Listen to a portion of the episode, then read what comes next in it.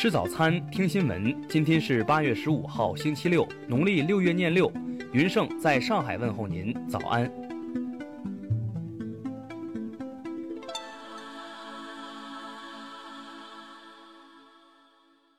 首先来关注头条消息。据美国有线电视新闻网报道，当地时间十三号，特朗普在接受福克斯商业频道采访时，又对中国进行了一番抹黑。在采访中，特朗普继续使用中国瘟疫、中国病毒来描述疫情，故意污名化中国。他还宣称，新冠病毒有二十种不同的名字，随便你怎么称呼它，没人会因此责怪我。针对特朗普对中国的抹黑与污蔑， C N N 直接在报道中反驳道，这不是真的，它不是叫 COVID 十九 就是叫新冠病毒，但绝不是中国病毒或中国瘟疫。报道还称，特朗普在采访中还自夸了一番美国政府的疫情应对，宣称自己拯救了数百万人的性命。但 C N N 表示，现实似乎并非如此。根据美国疾控中心最新数据，仅十二号一天，全美就新增了超过 五点五万例新冠确诊病例。听新闻早餐，知天下大事。下面来关注国内新闻。商务部表示，将在京津冀、长三角、粤港澳大湾区及中西部具备条件的试点地区开展数字人民币试点，后续将试情扩大到其他地区。国家统计局昨天表示，七月份猪肉价格同比上涨 百分之八十五点七， 高位运行还会持续一段时间，总的看，大幅上涨可能性不是很大。国家林园局正组织对十个国家公园体制试点区开展评估验收，预计十月底前完成，年底将提出正式设立国家公园的建议名单。一至七月，全国共查处生产、销售和使用甲类药案件三千零二十三件，获值金额两千七百六十点三万元，罚款四千八百二十一点九万元，吊销许可证二十二件，移送司法机关六十一件。对于有报道说七月份直播带货下降的话题，国家统计局回应称，一至七月份全国实物商品网上销售额同比增长 百分之十五点七， 直播带货对整体推动销售还是有积极的作用。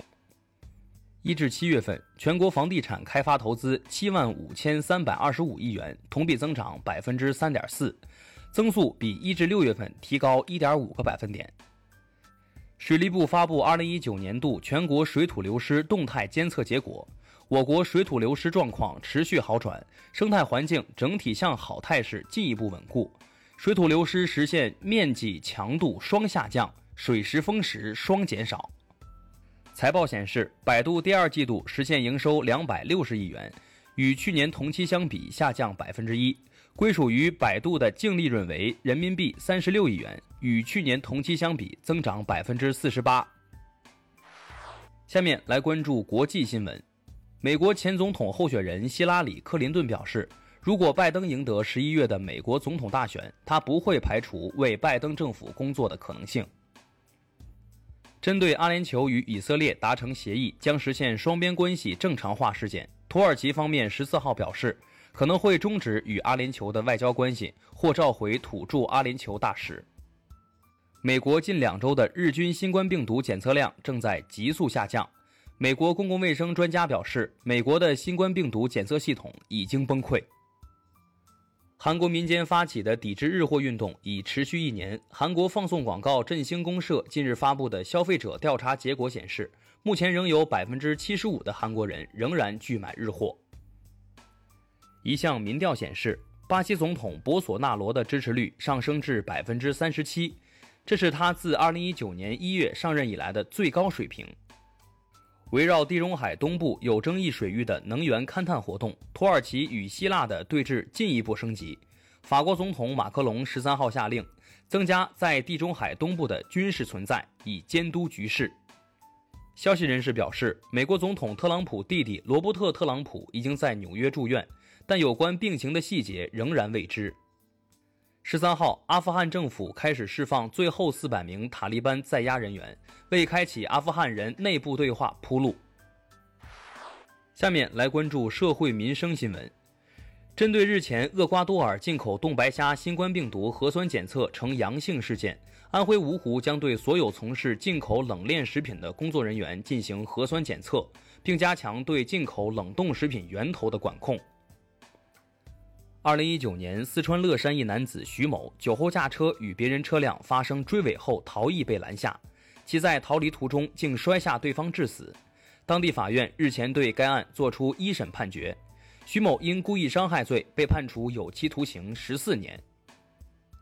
针对网传河北邢台市湘都区杨市街城管殴打小商贩事件，当地城市管理局昨天发布通报称，由于执法行为严重失当，对秦某、刘某作出停职调查处理的决定。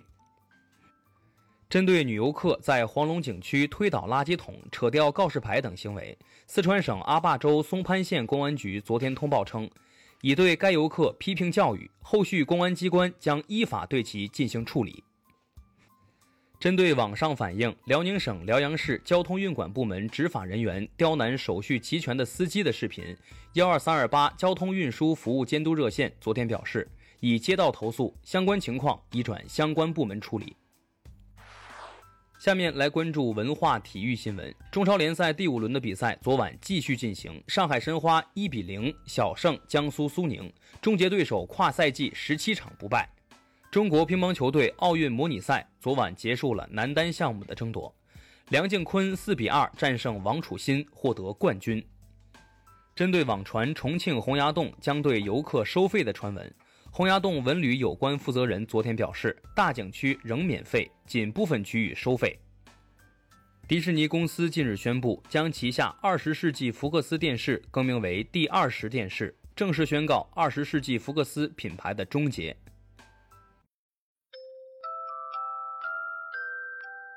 以上就是今天新闻早餐的全部内容，如果您觉得节目不错，请点击再看按钮，咱们明天不见不散。